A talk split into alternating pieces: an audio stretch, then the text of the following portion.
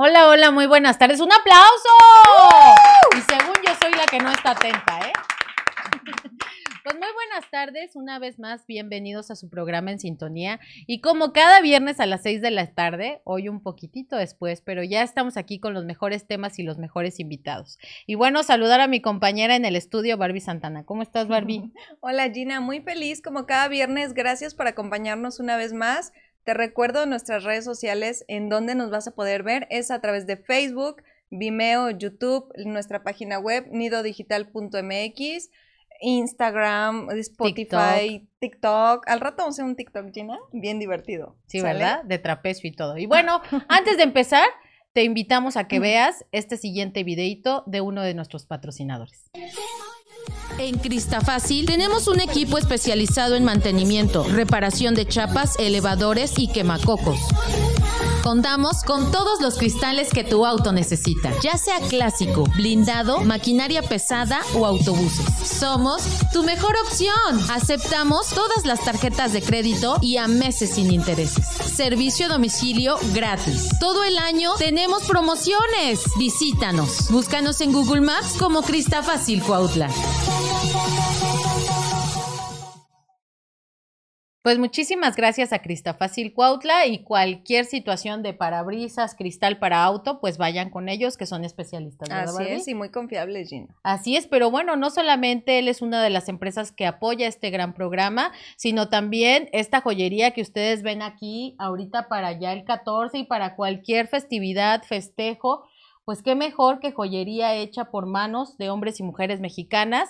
Y estamos hablando de Valmex y pueden buscarlos en redes sociales, ¿cómo? Así es, en Facebook eh, búscalos como Valmex Joyería, distribuidora Valmex Cuautla. De verdad, si no tienes pensado qué le vas a regalar a tu esposa, a tu novia, a tu crush, a quien tú quieras, cualquier joyería está padrísima, le va a encantar, está accesible. Si tú misma te quieres regalar algo, es la mejor opción. Así es, y a precios muy accesibles.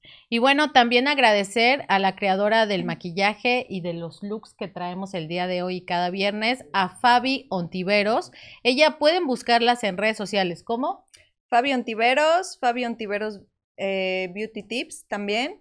Recuerden que en el mes de febrero tiene promoción. Chicas, por favor, cuídate tú, atiéndete tú, te puedes sentir fabulosa un día y neta, sus precios súper accesibles. Así es, y tiene ahorita el dos por uno. Así es. Entonces, búsquenla en redes sociales, llámenle al teléfono que ahorita va a aparecer en su pantalla y agenden porque pues está el dos por uno, increíble la promoción. Tenemos el día de hoy, Barbie, ¿verdad? Padrísimos. Igual, para decirle a todas las chicas que cualquier evento social, boda, graduación, pues de todo tipo, ya no tienen que ir a Cuernavaca ni a la Ciudad de México. Así es. Aquí con nuestros amigos de Moncherry. Así es, Gina. No olvides visitar a Moncherry, búscalos en su página de Facebook como Moncherry y ellos están frente a La Paz, ya me aventé el comercial para la escuela, o frente a la Estabandera. Vas a encontrar algo de tu talla, vas a encontrar algo para la ocasión a donde vayas a ir. La neta, la, la calidad de los productos están padrísimos. Ve y yo creo que hasta les van a dar por decir que van de parte de EnSintonía. Yo creo que sí, ustedes digan que van de parte de EnSintonía y además es calidad, garantía y en todas las tallas y de todos los presupuestos. Colores, sabores, tamaños, todo. Texturas, de todo. Vas a encontrar algo para ti. Y bueno, también agradecer a eh, G and M, que pues es la que Eh, nos patrocina, nos pone uñas bonitas, manos bonitos, así que tienen increíble promoción. Es que si le hago así, ver. Van a decir que es grosería. Sí, pero ¿verdad? No. Así. Así es, perfecto. Entonces, vayan, tienen increíbles promociones, el espacio está muy bonito. dos por ciento muy seguro. cincuenta y uñas acrílicas más gelish en pies, trescientos. Está no increíble. Inventen. Aparte el servicio padrísimo, súper cálido. Productos de calidad, neta, chavas, no, no busquen más. Tenemos todo aquí en Cuautla. Ellos se encuentran eh, adentro de Plaza, de Dorada, Plaza Dorada. En Insurgentes. Viene ahí su página de Facebook y un número de teléfono al cual te puedes contactar para hacer una cita. Así es. Y bueno, ya vamos a empezar. Agradecemos a todos. ¿Nos falta y alguien? Ah, sí. Vamos. Sí. El día de hoy, fíjense que, bueno, es que todos los viernes estamos de manteles largos, pero hoy que, que se acerca un poquito más el catorce de febrero, tenemos la dicha de que Delicia Guaraní eh, nos ha enviado un poquito de sus productos, que son alfajores, eh, tan riquísimos, Gina, son de coco, vainillita, este, cajeta y dulce de leche. Búscalos en Facebook como Delicia Guaraní, también te va a aparecer ahí su número de contacto. Un detallito dulce. Para bueno, ellos. Ahorita que lo prueben nuestros invitados ya dirán si y están que nos ricos digan, ¿verdad? O no, ¿verdad? Para que okay. no se vea que estamos ahí diciendo cosas que no. Que y no bueno, son ciertas. Exacto. Y bueno, ya vamos a dar pie ahora sí, después de tanto patrocinio, vamos a allá eh, presentar a nuestros invitados, okay. Barbie, y bueno, empezamos por las damas.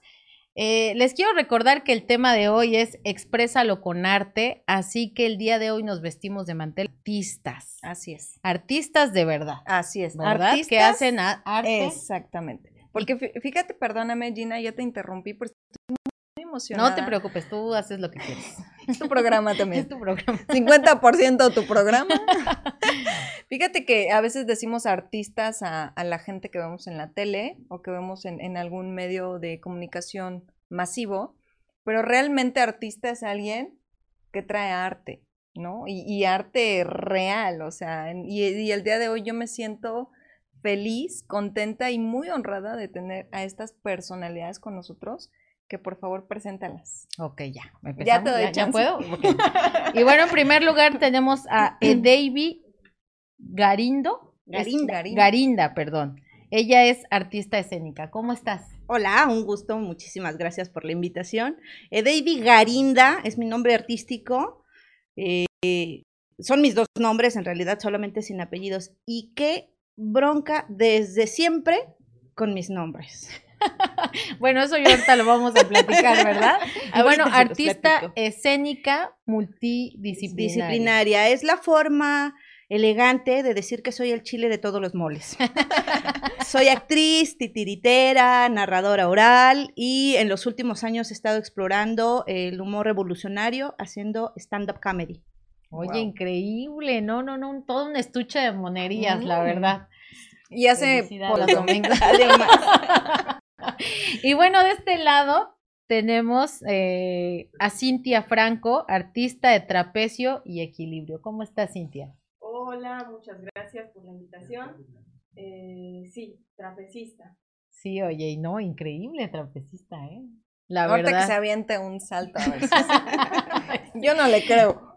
Y bueno, ella la pudimos ver apenas porque tuvieron una... Presentación. Un tour, ¿no? Aquí en el estado de Morelos, cuéntanos rápidamente. Eh, exactamente, hicimos una gira por el estado de Morelos durante el mes de enero y visitamos pues varios municipios.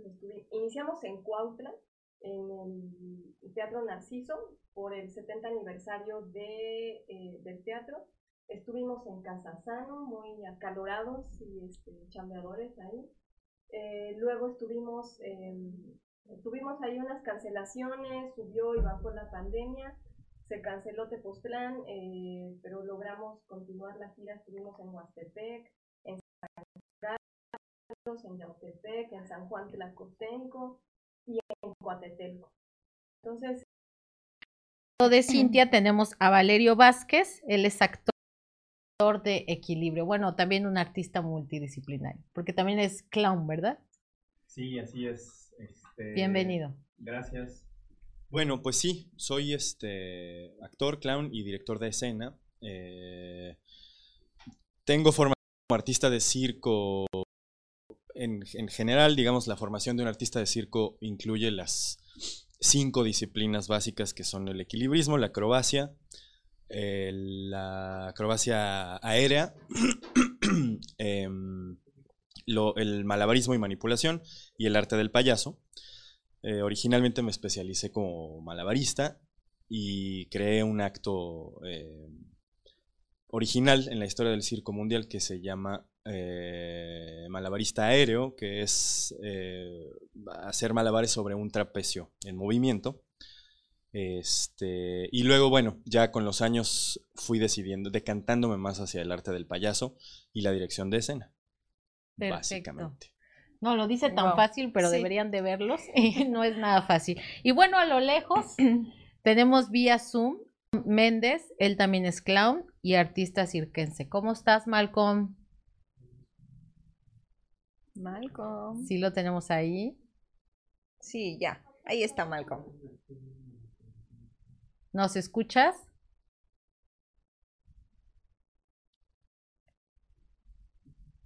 Hola, hola. Hola, ahora sí ya te escuchamos nosotros. ¿Cómo estás, Malcolm?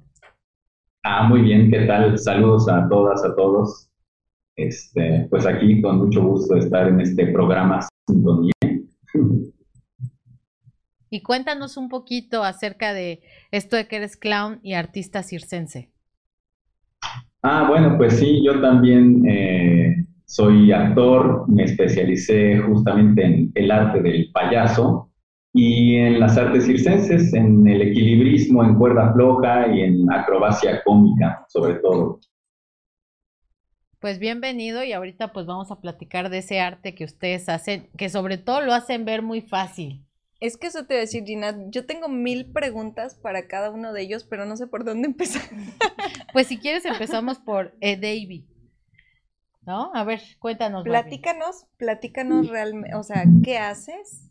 ¿Cómo es que transformas um, la, la, el tema que tú quieres proyectar, pero de una manera... Híjole, Ay, no dinámica, sé cómo decir, artística. Sí. sí, bueno, te digo, yo soy, soy en área... En primera, porque no me decido por uno, de, uno solo de los lenguajes eh, escénicos, ¿no? Eh, eh, mi expertise en, es en la escena, las artes vivas, el contacto con la gente. Entonces, eh, pues hay muchas formas de, de hacer eh, escena y no puedo decidirme por uno solo, ¿no? Entonces, empiezo, eh, empiezo mi carrera como titiritera. Justamente estaba eh, rememorando hace unos días en, en redes sociales que tengo veintidós años ya de trayectoria en el arte de los títeres. Soy eh, animadora, soy constructora y ahorita voy a incursionar en la, en la dirección eh, de teatro para, para títeres, ¿no? Eh, primordialmente trabajo títeres para, para públicos eh, eh, infantiles, infantiles, públicos juveniles, este, y bueno, tiene sus, sus características, ¿no? Pero bueno, hemos, hemos ¿Y hecho... ¿Qué temas tocas con eh, ese público infantil, adolescente, a través de títeres? Mira, hablar con hablar de, de, de, de públicos, eh, de, de jóvenes audiencias, de públicos eh, infan, de infancias y de, y de juventudes, pues hablar de lo que quieras, de lo que quieras. No hay un tema que esté vetado, sí, siempre y cuando eh, esté... Eh, manejado, abordado de forma bella, de forma poética, de forma que a los, que a los chicos y a las chicas, a los jóvenes eh, les conmueva y, les, y, le, y, y te puedan tener una experiencia estética significativa. Entonces puedes hablar de la muerte, puedes hablar de sexo, puedes hablar de, de, de alimentación, puedes hablar de, de, lo, de cualquier tema con, con los chicos, siempre y cuando esté bien tratado y de una forma poética y metafórica. Y los títeres nos facilitan muchísimo esa, ese, ese trabajo, ¿no? ¿Qué habilidad, si yo, bueno, no sé desde qué edad podemos estudiar esta cuestión de, de, del arte con los títeres? Eh, bueno, eh, digamos que en, la forma, en, en una cuestión formal, en uh-huh. escuela, son muy pocas las escuelas en México que tienen una, una formación para titiriteros. Yo conozco primordialmente dos, está en Jalapa y hay una, hay una, este, un taller en, en Puebla, ¿no? Hay algunas academias uh-huh. que lo van, que lo van tocando como parte de la formación de, de arte teatral, de la licenciatura en, en, en arte dramático. Pero como si para estudiar eh, teatro de títeres son muy pocas las escuelas. Uno se va formando en las tablas, uno se va formando en la experiencia, con talleres, con cursos, con eh, diplomados, ¿no? ¿Y cuáles son las habilidades? Primero, eh, quitarnos así al, al adulto, si es que somos adultos, y dejarlo allá afuera, ¿no? Primero, eh, tener esa, esa disposición que tienen, por ejemplo, los niños y las niñas a la hora en la que están jugando, ¿no? Los niños agarran su peluche, su muñeca, su carrito, su piedra y, le, y, y, los, y los animan de esa forma, ¿no? Y, y, y los, los niños creen que están vivos esos personajes, ¿no? Y, y, y lo están en ese momento. Entonces, un titiritero tiene que tener esa, esa habilidad, ¿no? Que esta cosa, o sea, la metáfora que me encanta son, es materia... muerta, inanimada, es una uh-huh. cosa que no vive, que no respira, pero a través de las manos del titiritero cobra vida y tiene una personalidad propia. A mí esa, esa metáfora y esa magia me fascina y no lo he podido dejar en veintidós años, ¿no? Wow. ¿Qué edad tenías cuando empezaste con esta travesía, esta aventura? Es que si les digo van a empezar a sacar cuentas.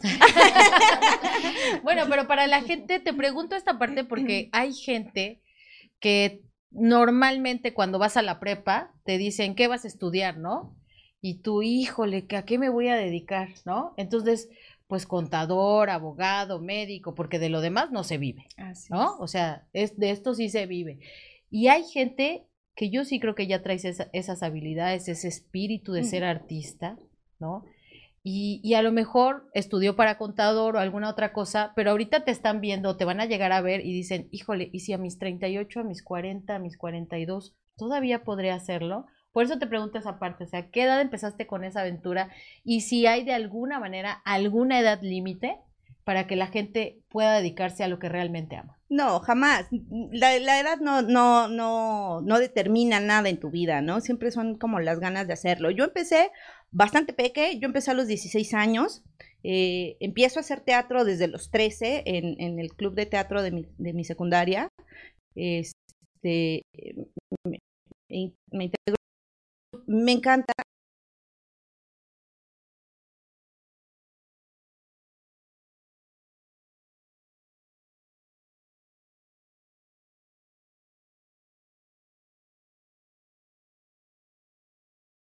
Vaca y pues ya, yo no he hecho otra cosa, no me he dedicado a otra cosa más que a las artes escénicas en veintidós años, ¿no? De diferentes formas, en diferentes escenarios, eh, he hecho, eh, te digo, actuación, he hecho, he hecho títeres, he estado de la parte de la, de la promoción cultural a través de las artes escénicas, soy promotora cultural especializada en infancia, certificada por Alas y Raíces y Conaculta, eh, soy pedagoga eh, por la U P N y he estado como estudiando para, para fortalecer mi hacer, ¿no? Pero no me he dedicado. ¿Vive de eso? Pues sí, aquí estoy. Estoy viva, ¿no? Sí, pero normalmente no, no, no está dentro como de la gama de carreras que te dicen los eh, orientadores, ¿no? Vocacionales, que igual, por ejemplo, trapecista, yo nunca lo vi. No, yo ¿no? O sea, en serio, ni equilibrista, ni payaso, cirquero, o sea... No, no, es algo que, que no está dentro de nuestro vocabulario. Y ahorita que hablas de Conaculta, esto, realmente tú eres generadora de cultura, ¿no? Y tú sientes que el arte que tú expresas ha cambiado la mentalidad de las personas, de los niños a los que tú te has acercado. Pues no lo sé, en realidad, y es muy difícil saberlo. Eh, a mí me encanta, y, y seguramente Cintia, Valerio, Malcolm estarán de acuerdo conmigo, presentarme, por ejemplo, en un teatro profesional, uy, es una maravillosa la cosa, ¿no? La caja negra, las luces, la maquinaria, toda la gente que está al, al servicio de tu trabajo, es así, wow, oye, padrísimo, me consienten, oye, maestra, para aquí, para allá, pero una de las cosas que yo disfruto más, además de estar ahí, es ir a comunidad. Es llegar a la comunidad, es llegar a Macuitlapilco, es llegar a Valle de Vázquez, a, a cualquier comunidad en donde muy difícilmente esa gente va a poder desplazarse, por lo menos a la capital, uh-huh. a, a, a ver un espectáculo escénico, ¿no? Entonces, yo no sé si le ha cambiado la forma de pensar, no esperaría eso realmente, lo único que quiero es que mi trabajo de alguna manera sea una experiencia significativa por lo menos una vez en la vida de esas personas, ¿no? Entonces, este, pues sí, no, no, no sabría, no sabría, pero a, aspiro a eso, ¿no? Pues qué padre, qué padre, pero digo, en algún momento le diste clase a alguien, alguien vio tu escenificación y te lo encontraste diez años después, ¿y qué te dicen? Sí, uh, tengo dos o tres experiencias de, de amigas, ellas son, que son mis amigas, son artistas eh, escénicas,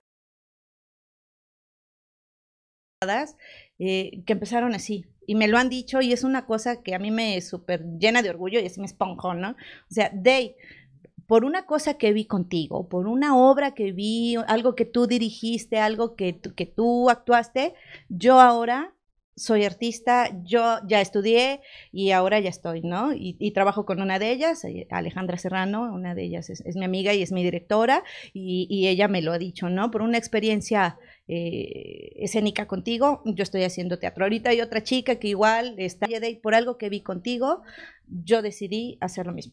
Ya viste que sí dejas huella, ¿verdad? Sí, claro. Que sí generas cultura y está. Bueno, y ahora vamos de este lado.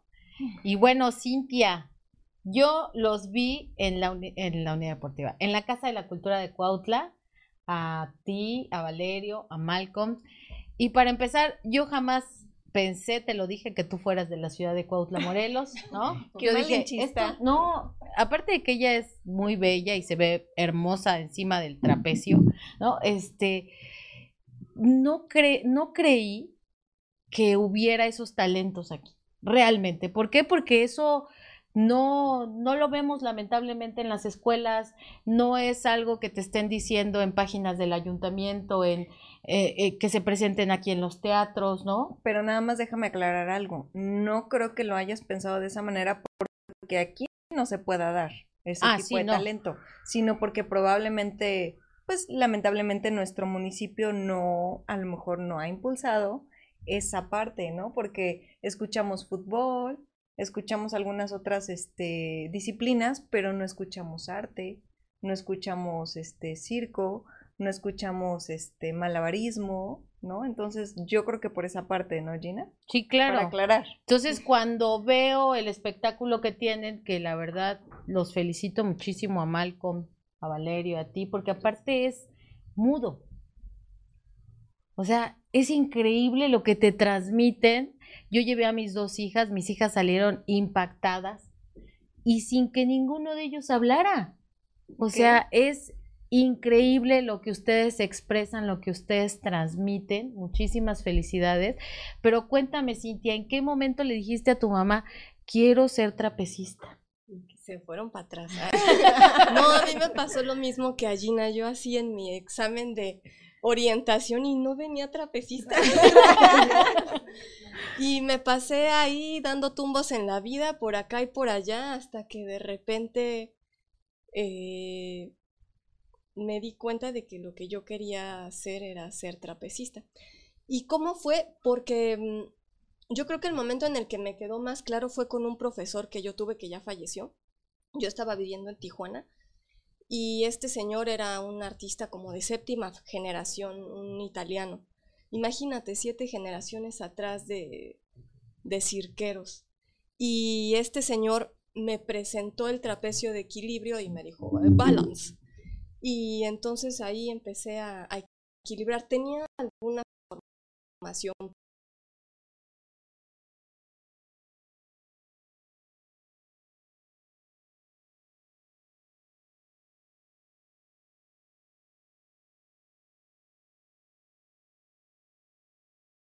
Mi energía eh, tuvo un, un canal eh, muy claro hacia dónde ir. Y entonces... sentí y decidí que yo quería dedicarme a eso y ser trapecista. Y me regresé porque los ejecutantes de ese tipo de trapecio, mexicanos, fueron brillantes. Entonces yo quería aprender con ellos y pues me regresé. Pero no venía, Gina. ¿Y qué edad tenía? En mi examen. ¿Qué edad tenía? Y entonces, pues te digo que di tumbos por acá y por allá muchos años. Sí. Es que yo normalmente haces eso y dicen, no, pues desde los tres años ella sí, está claro. subida en el trapecio. Sí. ¿No? Entonces, eh, yo, por ejemplo, con mis hijas, que tengo una hija que es así como que quiere ser igual trapecista porque se cuelga de todo lo que encuentra, eh, y digo, no sé si todavía está a tiempo de poder encaminarla, ¿no? Por eso te pregunto, ¿qué edad? O sea... porque también hay gente que nos está viendo que a lo mejor sí, claro. sigue esa situación. Sí. Pues existe la idea de que eh, tienes que ser muy, muy pequeñita para lograrlo, sobre todo para disciplinas como contorsionismo o acrobacia. Sin embargo, eh, actualmente en las academias eh, hay un programa que tú puedes seguir Y, y siguiéndolo, bueno, estudias. Lo mejor es que entre más pequeña seas, pues mejor, ¿no? Entonces aprendes más fresco el lenguaje, lo, lo utilizas, lo, lo vives por más tiempo. Pero yo empecé ya a los veinticinco años, aprendí, me hice mi formación de, de gimnasia, de ballet, de, de circo, y pues aquí ando todavía. Pero sí, idealmente, pues que empieces, yo pienso... Eh, a los, alrededor de los catorce, quince años, las academias de ballet, por ejemplo, a partir de los eh, tres o cuatro años, una vez que el cuerpo ya tiene cierta musculatura, pueden empezar a trabajar con algunas imágenes, y ya un poquito más grandes les trabajan más los músculos. Entonces tiene ya toda una eh, organización educativa y pedagógica, eh, pero bueno, finalmente mmm, pues no somos robots, entonces de repente puedes dar un giro en el camino y encontrar la manera de... De hacer lo que te gusta. De, sí, de ser quien quieres ser. Wow, exacto. Este, Oye, y por ejemplo, sé que eres mamá. Sí. Y, y nueve meses o cuánto tiempo, pues no te pudiste subir al trapecio, ¿sí? Sí, de los nueve meses de embarazo, que en realidad el primero andábamos todavía por ahí, el primer mes, porque no sabíamos, entonces andábamos todavía. El bebé andaba así con el trapecio. Y nos salimos, no sabíamos. Y ya una vez fuera del circo, descubrimos que ya venía Lisandro en camino. Okay. Y cuando nació Lisandro vino la pandemia, entonces pues de ahí ya nos seguimos. Pero todo ese tiempo sigues entrenando de alguna manera para que no se pierda como pues esa... La elasticidad, exacto, la condición. Fíjate que sí, eh, yo seguí estirándome, sobre todo porque me gusta y me siento bien, sino como... Ay, te aprietas, ¿no? Entonces, pues me, sí me gusta estirarme, este, sobre todo eso, estirarme, no, no mucho cardio durante el embarazo, porque pues tampoco está muy, recom muy recomendable, pero caminatas este, y estiramientos sobre todo. Sí, y la verdad es que ahora con Lisandro, eh, pues eh, a veces no te das abasto, ¿no? Entonces sí, el entrenamiento... Este, ya no es igual. Se ha adelgazado mucho, pero por ahí el pasado nos ayuda. El Oye, cuerpo tiene memoria. Ahorita que está comentando del bebé, veo que voltea a ver mucho a ver a, a Valerio. Ustedes son pareja. Es que es el papá. ¿Ustedes, ustedes? Ustedes son pareja, a ver, presionen el teléfono. Ah. Vamos a ver si es cierto. ¿Cómo lo tienes guardado en tu sala? No, mi pregunta es, paréntesis, ¿se conocieron ahí en el circo o se conocieron antes? ¿Cómo fue? El flechas. A ver qué diga Valeria. Sí, que nos platique la historia de amor. Pero no lo pellizques. ¿Qué versión va a contar? Eh, no, pues sí, nos conocimos en el ambiente, digamos, de, de las artes circenses hace, uy, como quince años o algo, algo así. Sí. Eh, eh, nada, yo daba clases de, digamos, era una clase de artes circenses, de técnicas circenses básicas, y ella tomaba clase en el mismo lugar pero con otro maestro.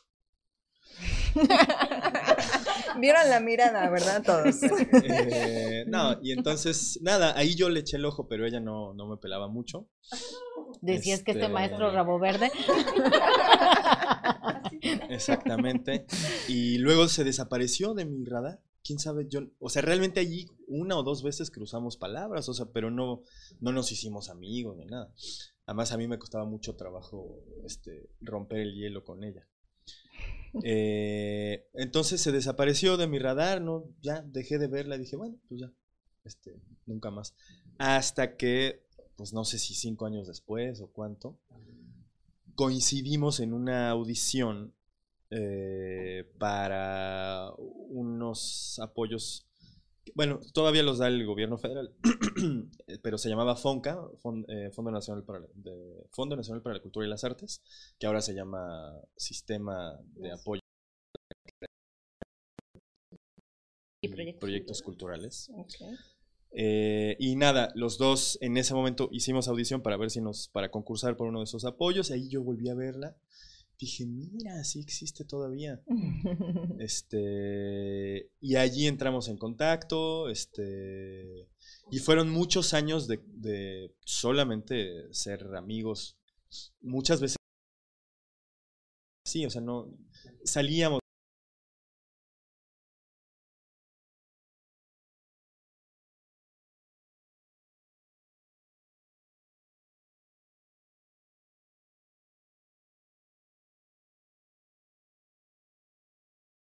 Este, de tus intereses personales. De mis intereses personales. No, porque de hecho yo como que sentía que no tenía ninguna este, oportunidad. Oportunidad, entonces. Ajá. Entonces estamos aquí. No, mismo? Adivina la palabra. Exactamente. Y entonces, okay, pues, este, yo, yo decía, bueno, igual seguramente trabajar con ella debe ser algo interesante, etcétera. Tiempo. eh, y empezamos a coincidir más cotidianamente en un contexto, este, como para, era un laboratorio para ver si empezamos a crear algunas cosas, y allí ya como que el hielo se rompió más y, este, y, y cayó en tus wow. garras. Cayó en mis, en mis garras, y en ese tiempo no me cortaba las uñas. Y cuéntanos, Valerio, ¿en qué momento decides ser actor? Después me imagino que es una profesionalización más el ser director. ¿Cómo le dices a tus papás? Pues sí, eh, en mi caso fue, la verdad es que quizás soy privilegiado, no sé, fue muy sencillo. Eh, en mi casa había un ambiente bastante este, laxo. No, relajado. Eh, bastante relajado. Eh, entonces, no, eh, bastante artístico, o sea, mis papás tienen un, un aprecio por el arte, eh, siempre tuvieron un aprecio por el arte muy amplio. Eh, Mi madre incluso llegó a estar a punto de irse a estudiar dirección de escena eh, a la extinta Unión Soviética. Entonces siempre habí, hubo un interés. Eh, al final ninguno de los dos fue artista profesional, pero la vena artística sí la traían. Tengo un hermano mayor que es actor profesional de la Compañía Nacional de Teatro. Entonces el ambiente en, la, en casa siempre fue propicio. Eh, y también desde la secundaria, bueno, desde, desde chicos que va uno a talleres de teatro, de esto, del otro, de básquetbol también, etcétera. Pero digamos, ya un poquito más encaminadillo desde la secundaria, en talleres.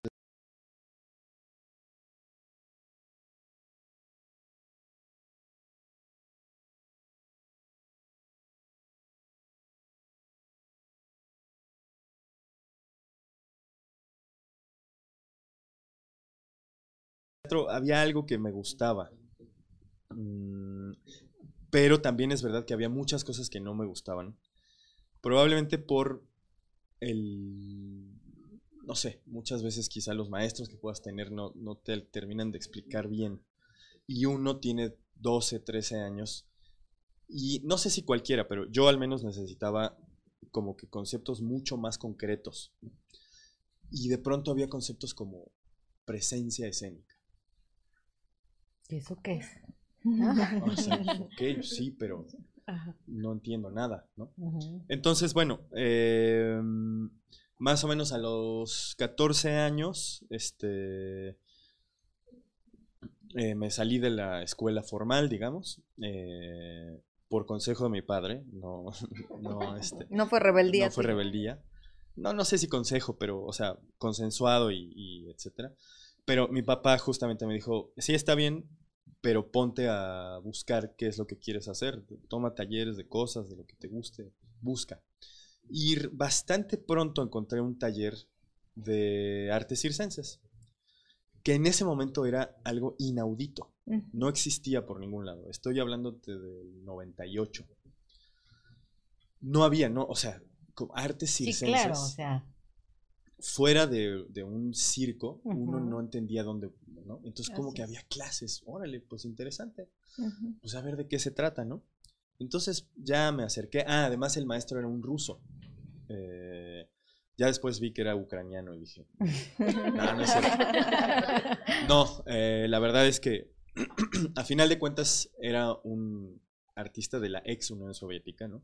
Donde las artes llevaron una formación muy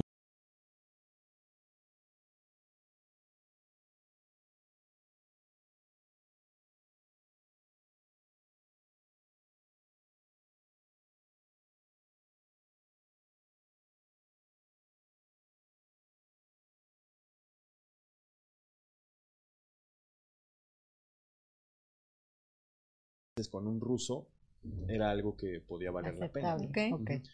Pero era un taller, a final de cuentas yo estaba buscando qué hacer de mi vida. Uh-huh. Y de pronto resultó este, un mundo maravilloso. Eh, por ejemplo, no, a pesar de que este maestro hablaba un español este, mínimo. ¿Puedes recordarnos más o menos cómo era? Sí, claro. Es que para sí, que vean tu que talento. Nos haga un... A ver. Circo. ¿Tú quieres aprender qué es este circo? ¿no? Ella aprende, ¿qué, qué, qué, qué problema? Eh, entonces... Queremos eh, más. Ahorita, ahorita seguramente vendrá alguna frase interesante. Eh, entonces, él no, no me hablaba de conceptos complejos, ¿no? Como presencia escénica, etcétera, sino me decía, eh, tienes que acumular espacio. Pero nada abstracto. Exactamente. Pero la diferencia es que me explicaba paso a paso cómo hacerlo, ¿no? O sea, camina, este, tienes contacto visual con pública, busca jugar, ¿no? Y entonces, de pronto, con esos eh, consejos muy concretos, yo los ponía en práctica y ah, mágicamente funcionaba, ¿no? Y decía, ah, yo creo que eso es la presencia escénica, ¿verdad? Y etcétera, una serie de cosas más. Okay. Pero bueno, era un maestro de, eh, de circo y de teatro, de, de, de artes escénicas en general, o sea, de, de, de, de estar en el escenario, ¿no? Eh, entonces, bueno, yo tendría, lo conocí a los catorce, quince años y tomé un primer taller y ahí me quedé. Entonces, de pronto... ya cuando había que decidir si qué estudiar o no sé qué, no había nada que estudiar, ya lo había yo, llevaba cinco años, que este, incluso trabajando, ¿no? Ganando dinero por aprender. Eh, entonces, pues ya, no había nada que estudiar. Claro, yo quería estudiar de todas maneras, eh, para algo, y terminé la secundaria y la prepa en la, en la abierta. Okay. No por nada, no por eso. Exactamente, claro, ¿no? Entonces, claro, lo que podría seguir era estudiar dirección de escena, ¿no? Okay. Eh, y entonces estudié dirección de escena con la especialización en dirección de circo. Eh, eso en la universidad, todavía se llama Instituto Ruso de Arte Teatral en Moscú, en Rusia. Este, fui a seguir los pasos de mi maestro, él también había estudiado allí para, eh, pues nada, formarme como director, especialista en circo, porque la especialidad en circo no existe, eh, es decir, como la, para poder estudiarlo, ya ahora quizás haya un poquito más, pero habrá en todo el planeta cinco lugares donde lo puedes estudiar. En el momento en que yo entré, creo que todavía era el único lugar donde se podía, donde yo fui. Y fue el único durante cuarenta años o cincuenta años. Era el único lugar que se fundó en los años sesenta, este, donde podías especializarte como director de escena para circo. ¿Y estuviste entonces en Rusia estudiando? Exactamente. ¿Y cuánto tiempo estuviste ahí? Bueno, en Rusia estuve por un periodo de... Los estudios de dirección de escena duraron cinco años, pero era un sistema abierto. Okay. Eh, entonces yo tenía que ir dos veces al año a, a, presentar, a estar a una estancia de un mes, a presentar exámenes, a hacer prácticas, este, y traerme la tarea acá, las lecturas, etcétera, ¿no? Entonces durante un periodo de cinco años estaba por estancias de un mes, de dos, tres meses. Previo a ello, eh, también estuve en la escuela de circo de Moscú. Eh, ahí, pero más ahí no era para dirigir, sino para especializarme como malabarista o como también. Eh, y ahí estuve eh, un año, eh, para acabar pronto. Perfecto. Wow. Pues bueno, increíble, ya no, viste que sí, o sea, se estudia. Es un mundo, es un mundo completamente extenso, completo, que realmente, como hablábamos al inicio, probablemente son carreras, especialidades, profesiones, ¿no? Porque hablamos de gente que estudia, de personas que hacen tareas. Dijiste, me traje la tarea. O sea, yo dije, no, pues para el circo, pues ahí nomás le practicas, ¿no? Pero así no, es. O sea, realmente es todo un conocimiento atrás, Gina, toda una preparación que la verdad yo creo que ahorita vamos a ver un poquito de, de a lo mejor la otra parte, ¿no? La, la, la cara triste de la falta de apoyo a este tipo de... de carreras y de profesiones que probablemente por cuestión de cultura, tú mencionabas la palabra cultura, no, no, no lo tenemos tan a la mano, ¿no? Así es, y bueno, ahora vamos con Malcolm. ¿Cómo estás, Malcolm? Y cuéntanos, ¿cómo te volviste payaso? ¿Cómo te volviste artista circense? ¿Qué le dijiste a tu mamá? A mí me obligaron a volverme payaso, yo quería ser abogado o algo que generara más ingresos, pero en mi caso estaban las cosas al revés. No, pues este, eh, en, en, en mi caso, eh, también muy joven, eh, en la secundaria, eh, pude entrar a una de estas escuelas secundarias y bachilleratos que tienen un programa de educación artística, que están aquí en la Ciudad de México, y en, en algunos estados hay también eh, los famosos CEDARTS. Eh, entonces, ahí tuve un primer acercamiento con las artes en general, el teatro me avasalló, y ya de ahí, pues nada, es, es, es un vicio muy tremendo. Eh, como decía Edeyvi hace rato, ya no, ya no pude escapar. Eh, eh, Bueno, pues eh, justamente en esa secundaria nos conocimos Valerio y yo, entonces ya un poco él les resumió lo que siguió de mi historia, porque pues tenemos ahí muchas coincidencias eh, históricas. eh, yo también estudié con, con este maestro ruso ucraniano, con el que también conocí ahí el, el mundo del circo, de las artes circenses sobre todo. Eh, También este, nos fuimos juntos a la Escuela de Circo de Moscú. Eh, yo ya no seguí el camino de la dirección porque quise romper un poco con la tradición, pero, eh, pero bueno, pues fue, fue muy similar. Eh, eh, pues de joven eh, me atrajo el teatro, y cuando conocimos a este maestro ruso, bueno, pues ahí mi, mi panorama de las artes escénicas se transformó completamente, ¿no? Y descubrí eh, también pues todo este mundo interdisciplinario que de por sí llevan las artes escénicas, es decir, mi idea del teatro pues era de un teatro más tradicional, ¿no? Este, stanislavskiano, con texto, llorar y eso. Y cuando conocí el mundo del circo, bueno, vi que el, el mundo es más amplio eh, y, y nada, me atrapó. Decidí entonces decantarme por este lenguaje, Eh, como decían hace rato, eh, mudo, eh, pantomímico, más por el lado corporal, digamos, de lo escénico, aunque también he participado en, en obras más eh, tradicionales, eh, pero nada, pues lo mío es, es, es ser payaso, este, y, y en mi casa pues no hubo más, más remedio que aceptarlo, ahora sí que no, eh, no hubo pie a, a discusión, más bien se les avisó. Y pues nada, ahora ya unos años después lo han aceptado, ya ven que este, sorprendentemente, como muchos creen, pues aquí sigo vivo, entonces bueno, he podido sobrevivir del arte del payaso y del arte circense, este, que bueno, en aquellos tiempos era muy, muy extraño, ¿no? Como decía Valerio, era algo inaudito hablar de un, un de estudiar circo o estudiar para payaso, tampoco eso se estudia. Más bien te raptan los del circo y pues ya no, no te quedas de otra, pero, pero no, ya vi, vi que el panorama era muy distinto.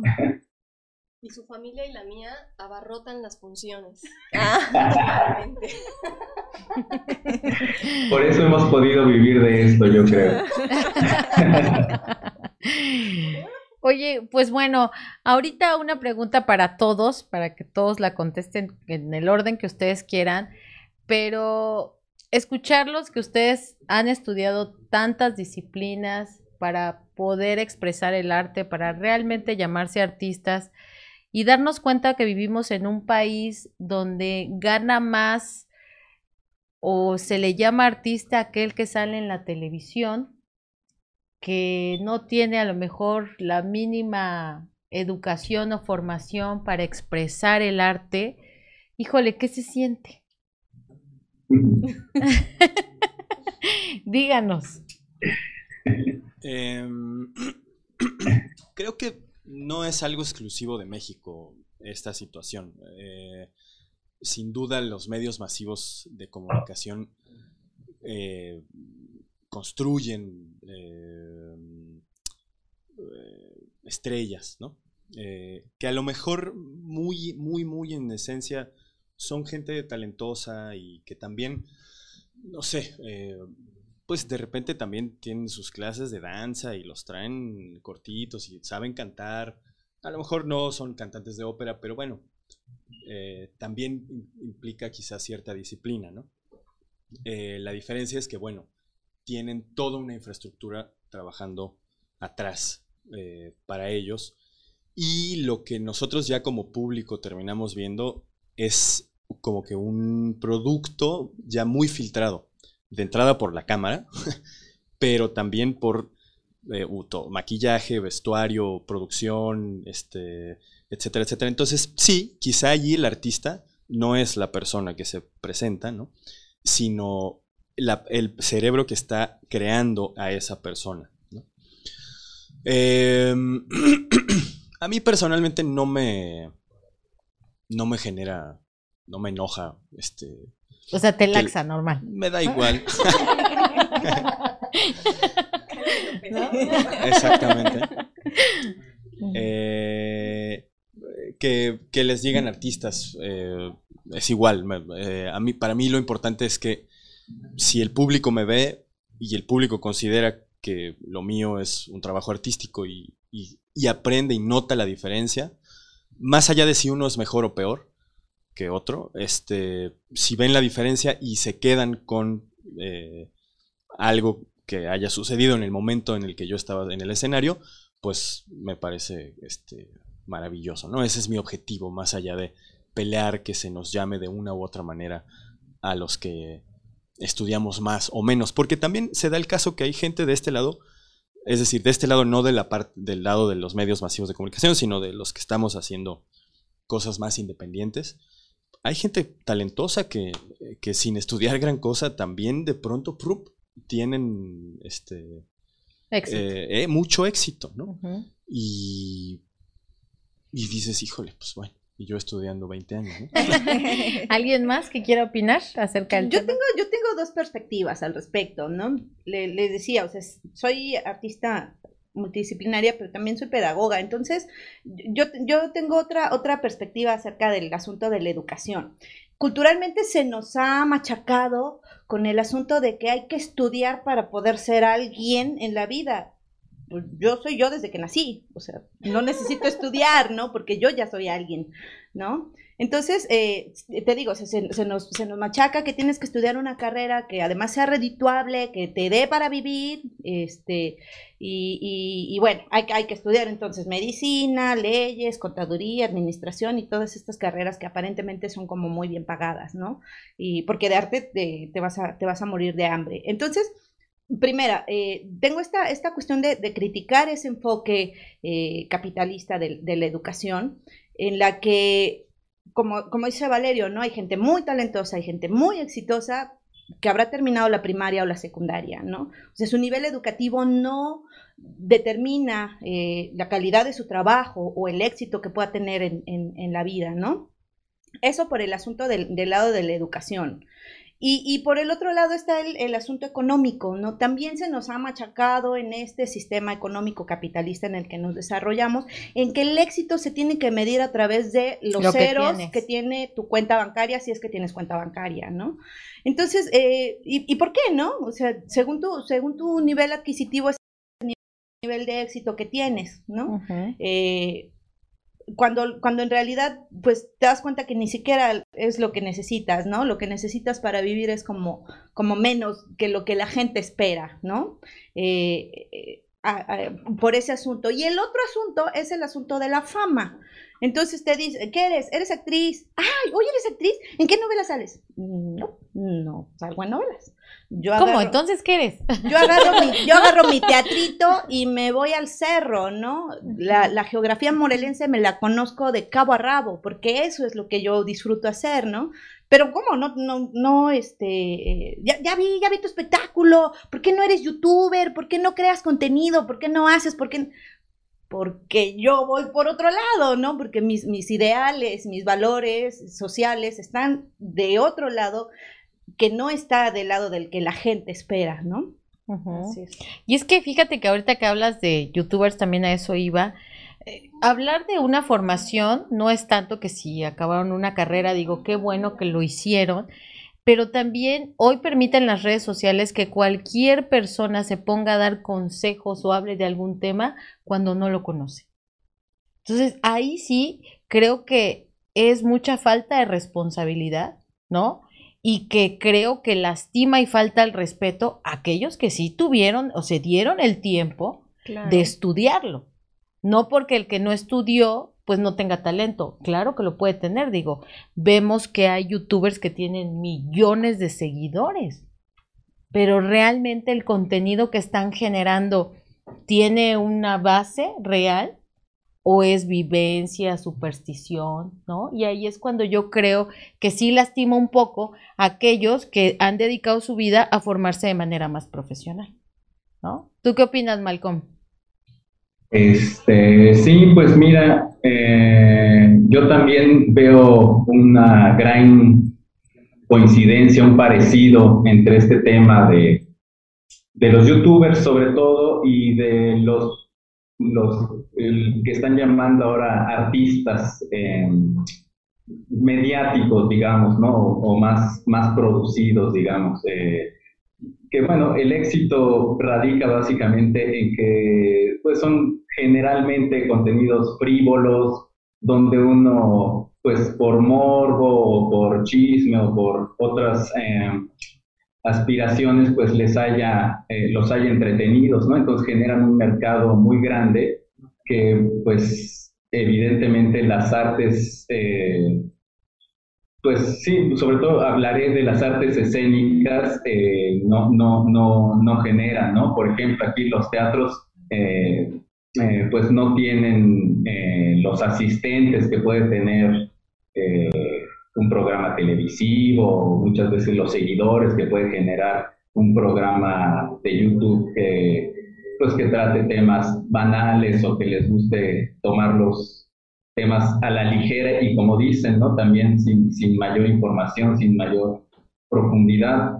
Eh, pero creo que también ahí hay un descuido entre, por parte de, de los artistas, digamos, más independientes, Eh, y también por parte de muchas instituciones, de generar contenidos que le signifiquen al público en general algo atractivo, algo eh, motivante, algo bueno de ver, que le obliguen a salirse también pues, de la tele o de las telenovelas, ¿no? Algo que sea más propositivo, arriesgado, eh, interesante, eh, lo que decía Edeyvi hace rato me parece muy, muy acertado también, eh, eh, al hablar de, de, de, de los temas que uno puede tocar eh, cuando hace de su, se desempeña artísticamente, pues uno puede hablar de lo que sea, pero pues implica una reflexión propia, algún, alguna profundización que haga interesante a quien te vea o a quien te escuche, eh, pues eh, ir, a, ir al, al teatro y pagar un boleto para, para ver qué tienes que decir al respecto o cómo lo dices, ¿no? ¿Cuáles son los medios este, que dominas como artista para expresarte y provocar en el público también esos sentimientos que posteriormente pues provocarán reflexiones probablemente, ¿no? Perfecto. Así es. ¿Alguien más quiere opinar algo antes de ir a nuestra sección?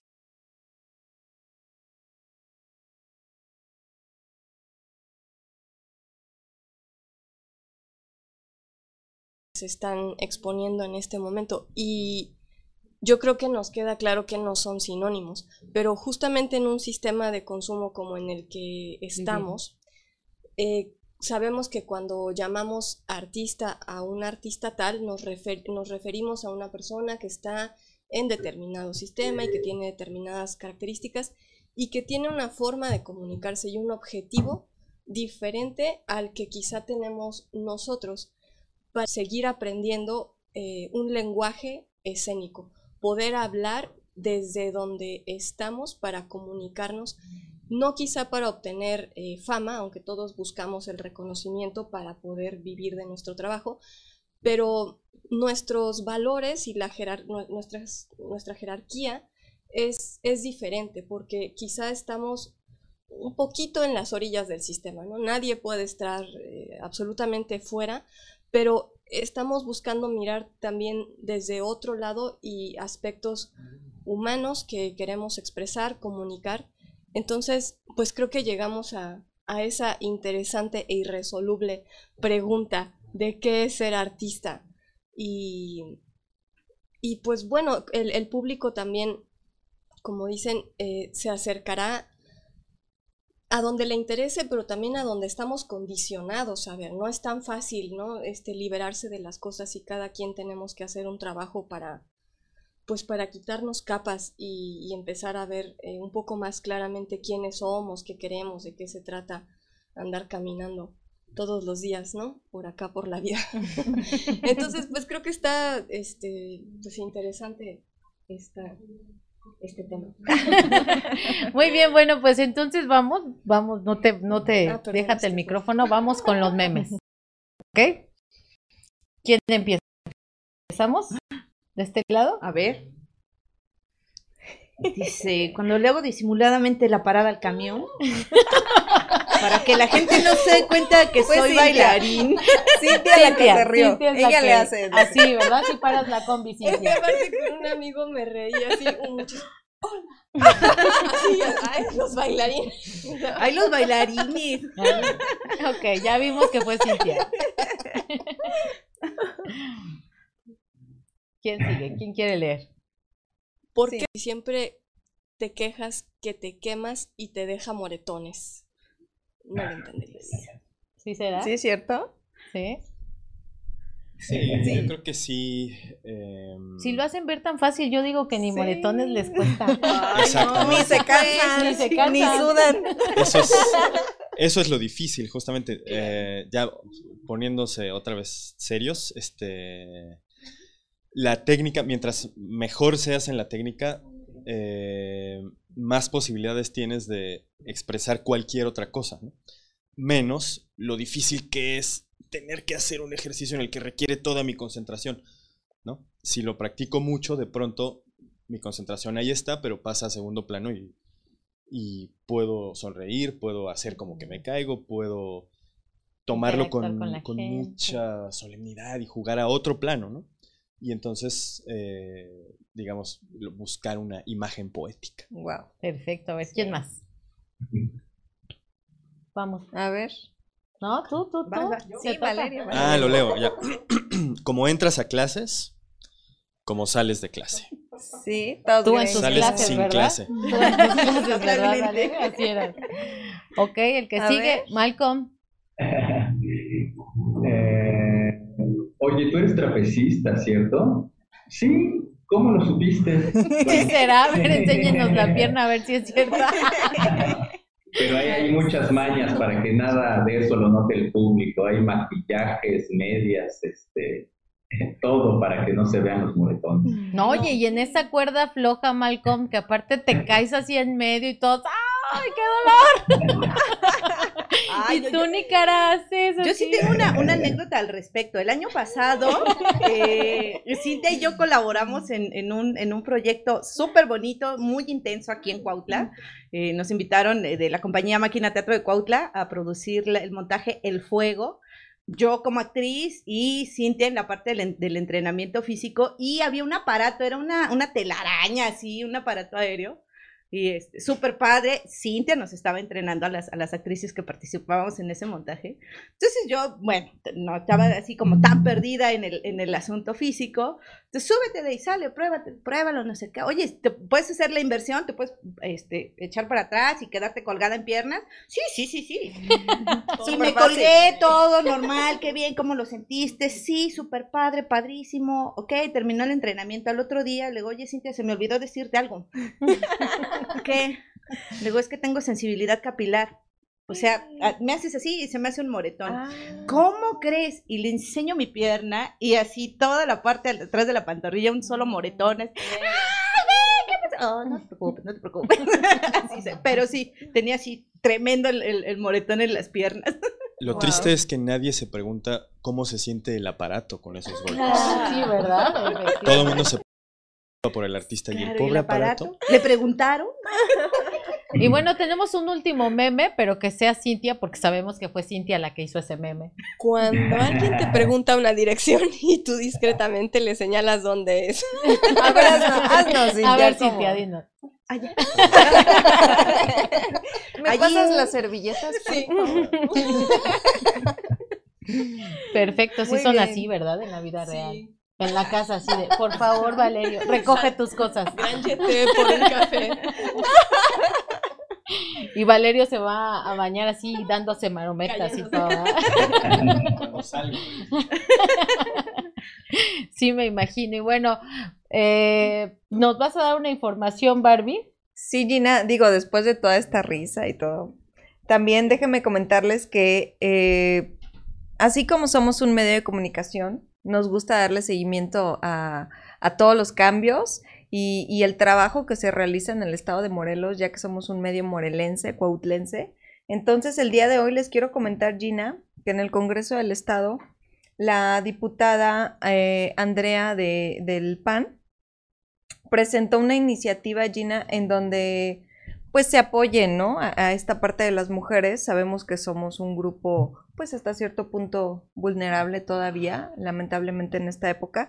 Ella presentó lo que es Parlamento de Mujeres dos mil veintidós con, con la intención de apoyar y mejorar eh, todo el trabajo y la partic- participación perdón, de las mujeres tanto en, en el mismo Congreso, en el Parlamento, tanto en los municipios. Se está invitando a todos los presidentes municipales y a todos los actores, tanto políticos como servidores públicos, que tengamos o tengan más bien este apoyo a todo este sector que somos las mujeres trabajadoras y que de alguna manera formamos parte de, de, de estas líderes en el cual podemos seguir moviendo a más mujeres para seguirnos empoderando, profesionalizando y ser parte de todo este movimiento del cual las mujeres yo creo que somos muy, muy trabajadoras. No es por nada, pero el día de hoy somos cuatro mujeres sentadas con un varón. Y por Malcolm, algo de lejos. Pero Malcolm está lejos. Así es. Malcolm, y bueno, perdiste el recuerda vino que y si palomas. Quiere usted más información, tiene que entrar a la página del Congreso a ver Así esta es. Convocatoria. Recuerde que Ciudadanos Informados hace que no cometamos los mismos errores. Entonces, Así es. Infórmese del gobierno que tiene para que después usted no se queje y sepa por quién votó. Y lo hemos mencionado, Gina, para terminar, que realmente esta quincuagésima quinta legislatura yo sí creo que de alguna forma está haciendo un poquito más de la labor de lo que se ha dejado en treinta años y, y por algo se empieza, ¿sale? Entonces, infórmate, cuestiona, pregunta y realmente... Pregunta qué está sucediendo con tus impuestos. Métete a la página del Congreso del Estado de Morelos. O en NidoDigital, que también tenemos digital, así es, tenemos toda la información de todos nuestros legisladores, información puntual, ¿sale? Pues bueno. Ya, ya nos pusimos serios, como así dice es. Valerio. Ya vamos a empezar con nuestras despedidas, pero no sin antes darles... ¿El qué? ¿La suculento guaraní o cómo era? Delicia. Ah, guaraní. Delicia guaraní. Tienen que probarlo. Para que nos digan ustedes, porque sabemos que ustedes son artistas reales, que no son comprados, y nos van a decir... Son artistas también... reales, no payasos. Claro. ¿Sí, Malcolm? ¿Verdad, Malcolm? Así es, así es, payasos reales. Porque todo, no me toca ni Delicia guaraní. Estás invitado para la próxima vez que quieras venir, Malcolm. Aquí tienes. Para la próxima voy, ahorita estoy en la Ciudad de México, pero regresaré a Cuautla, ya lo verán. Muy bien, aquí te esperaremos a ver qué nos dicen los invitados. En lo que, bueno, agradecemos nuevamente a todos los empresarios, empresas y marcas que nos ayudan a que este espacio pues sea libre y se siga transmitiendo, Babi. Así Muchísimas es. Gracias a Cristafácil Cuautla. Cualquier vidrio para su automóvil, ahí sus números telefónicos. Muchísimas gracias a... Muchas gracias a Cristafácil por apoyarnos el día de hoy para que toda esta información llegue a ustedes. Muchas gracias a Mebo Films, muchas gracias a Mega Mayor. ¿Me aviento todo el comercial o a tardar? No, nada más rápido. Y a Valmex, muchísimas gracias también a... Moncherry. Moncherry por increíbles vestuarios también para cualquier situación que necesiten, a G M de las uñas y a... Y por supuesto a Delicia Guaraní. No duden en buscarlos en sus redes sociales. Recuerden que siempre promovemos el, el comercio local. El consumo consume local. local, consume lo hecho en México. Los mexicanos somos bien, bien chingones. chingones. aquí hay una multa. Todos son mexicanos, ¿verdad? Así es. Es que no van a decir que son rusos y oh, ya. Nos tiran el programa. Sí, no. Somos una farsa. Y bueno, ya nos vamos a despedir. No quisiéramos, pero el tiempo de la Bien televisión rápido. Es carísima. Siempre. Pero nuevamente aquí tendrán el espacio para que ustedes vengan a decirnos las buenas nuevas de dónde los vamos a poder volver a ver, ¿no? En cualquier momento, invitar escuelas a que te inviten a sus escuelas, porque creo que lo que haces es fenomenal. Gracias. Y eh, también si van a tener algún curso para los niños y todo eso ahora en curso de verano, que tenemos hijos que quieren ser trapecistas, pues también, ¿verdad? Ahorita nos dicen todo eso. Y bueno, empezamos contigo.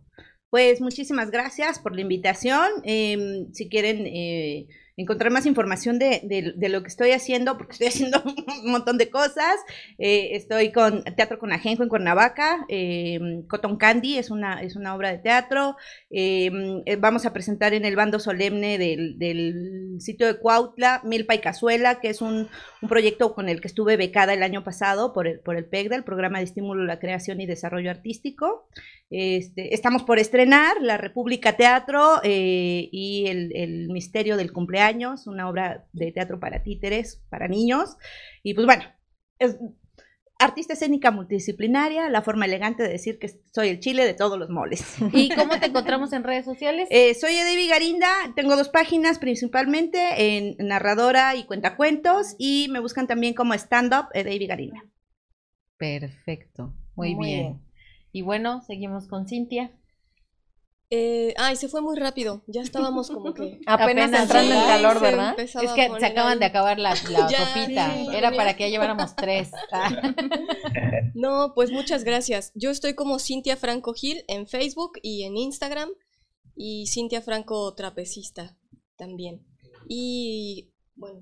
¿Algo que quieras decirle a tus seguidores? Eh, pues por ahí nos estaremos comunicando, esperamos tenerles pronto noticias eh, y, y decirles dónde nos vemos. Perfecto, muy bien. Muy bien. Órale.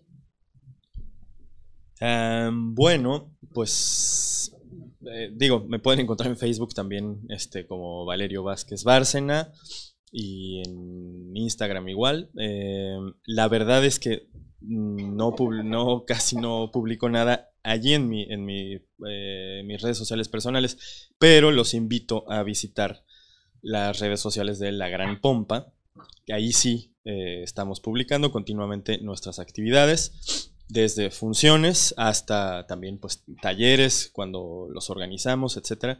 Eh, entonces, bueno, Instagram, La Gran Pompa, eh, en Facebook es La Gran Pompa Teatro Excéntrico. Y en YouTube también, este, como La Gran Pompa.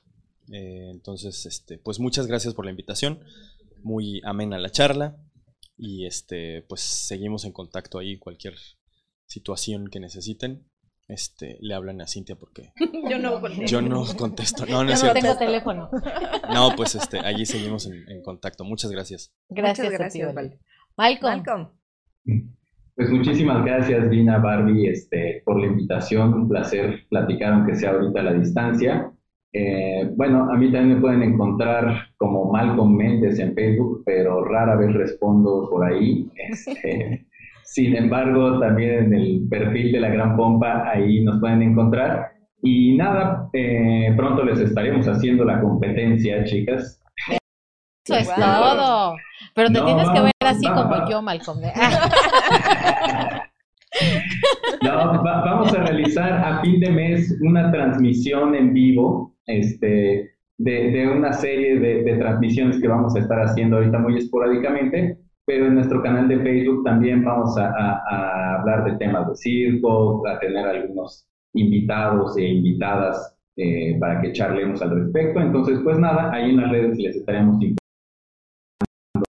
de todo. Muchísimas gracias otra vez, un gusto. Muy bien. Perfecto. Y bueno, antes de que se acabe esto y que tú des la despedida, yo quiero que me digan cómo hacen el truco del huevo. Sí, digan la verdad.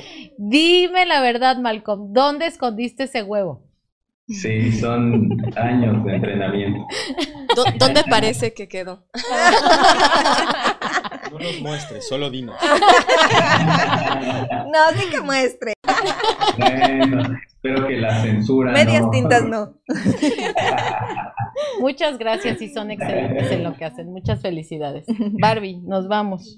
A mí me quedó de ver el programa el día de hoy. Yo tengo tantas preguntas realmente. Ay. No, en serio.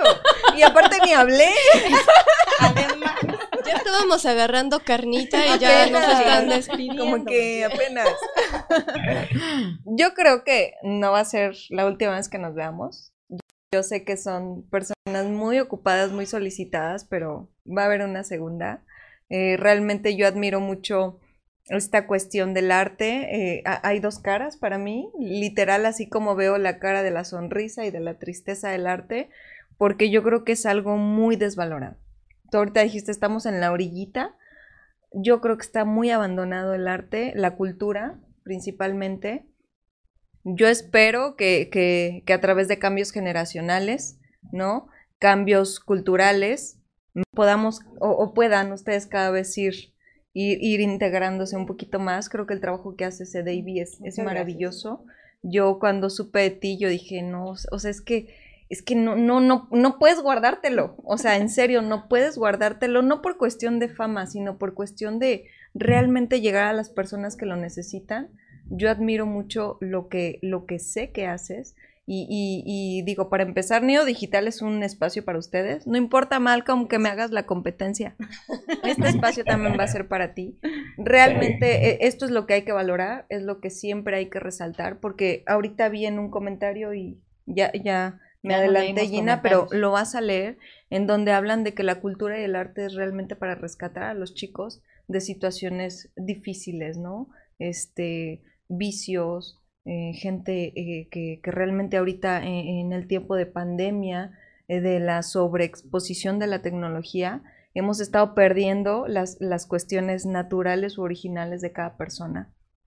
Yo, yo quiero agradecerles el tenerlos aquí. Me quedé con muchas preguntas de La Gran Pompa también, cómo surgió, cómo empezó, dónde los vamos a ver, cómo se estructuran, cómo planean, cómo planeas tú, cómo diriges una... una una este, presentación, todo eso, yo, yo creo que lo vamos a ver posteriormente. ¿A dónde puedo llevar a mi hijo o a mi hija si tiene estas inquietudes como ustedes las, las tuvieron hace algún tiempo? Que no se sientan los bichos raros, que no se sientan como que es que yo no encajé en el examen de orientación este, vocacional. vocacional, ¿qué voy a hacer con mi vida? ¿No? Entonces, realmente hay un espacio para todos, hay un espacio para ti, si tú sientes que tienes una situación especial, porque yo sí creo, déjame y te digo, Gina, que hoy me sentí en desventaja, ¿eh? En el programa.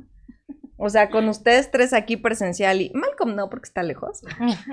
Pero el día de hoy yo sí me sentí en desventaja porque dije, estoy frente a tres personalidades que llegan y, y, y se anteponen en un escenario y pueden proyectar lo que ellos quieran, sin hablar o utilizando las palabras y dando el mensaje que tú quieres. O sea, de verdad yo aplaudo mucho eso, les admiro y gracias, gracias por su entereza, Malcolm, también a ti, gracias por su entereza y por su valentía, por defender este arte tan precioso que es la expresión del arte, de verdad, se los admiro muchísimo.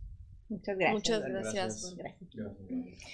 Pues nos vamos y antes déjenme rápido invitarlos, va a haber una kermés el día de mañana en, ahorita dice ahí la calle, es aquí en la ciudad de Cuautla, Morelos y es una kermés de San Valentín, pero va a estar increíble, el acceso es completamente gratuito y va a haber conferencias, eh, a las ocho, a las diez de la mañana empieza Apertura Meditación, Conexión del Corazón con Karina Velázquez, a las once Conferencia del Amor Verdadero por Zaira Sánchez Santillán, a la una de la tarde Conferencia Las Formas del Amor por Karina Velázquez y Benny Morán y a las cuatro de la tarde Conferencia Restaurando a la Generación Perdida por Zaira Sánchez y Fabián Abrach. Y siete de la tarde, el cierre con un círculo de canto por todas las relaciones. Y bueno, esta kermés la están haciendo mamás de la ciudad de Cuautla, Morelos. Puede llevar usted a sus hijos. Es un espacio completamente gratuito, muy amable y va a haber algunas cosas ahí que van a poder comprar las personas que vayan. Y pues los invitamos a que vayan. Por ahí va a aparecer el dato de dónde van a estar ubicados, pero es ahí por eh, la escuela Jim Sanar, ¿correcto? ¿Sí? En esa calle. Okay. Vamos a poner bien la ubicación. Muy y bien. Bueno, ya nos vamos, ya no leímos mucho la información, pero muchísimas gracias, ahí pueden ver. Eh, no estuvimos leyendo comentarios porque no tenemos. Tenemos ahí dos. Uh-huh. Dice, el arte es la mejor forma de expresarte, maravillosos sus invitados, el arte es la solución para muchos males, pues toca corazones y mentes. Qué padre. Pues bueno, les agradezco nuevamente, muchísimas gracias a ustedes, grandes invitados, a Malcolm desde pues un poquito lejos. Te mandamos un beso, un abrazo y nuestro reconocimiento, Malcolm. Muchísimas gracias por tomarnos la llamada y estar de invitado. Y bueno, recuerde gracias. Que la vida es bella, pero también es corta. Así que pásesela muy bien, no pelee y que Dios nos bendiga a todos. Muchas ¿Por gracias. ¿Por qué limitas a la gente? Sobre todo tú, Bárbara.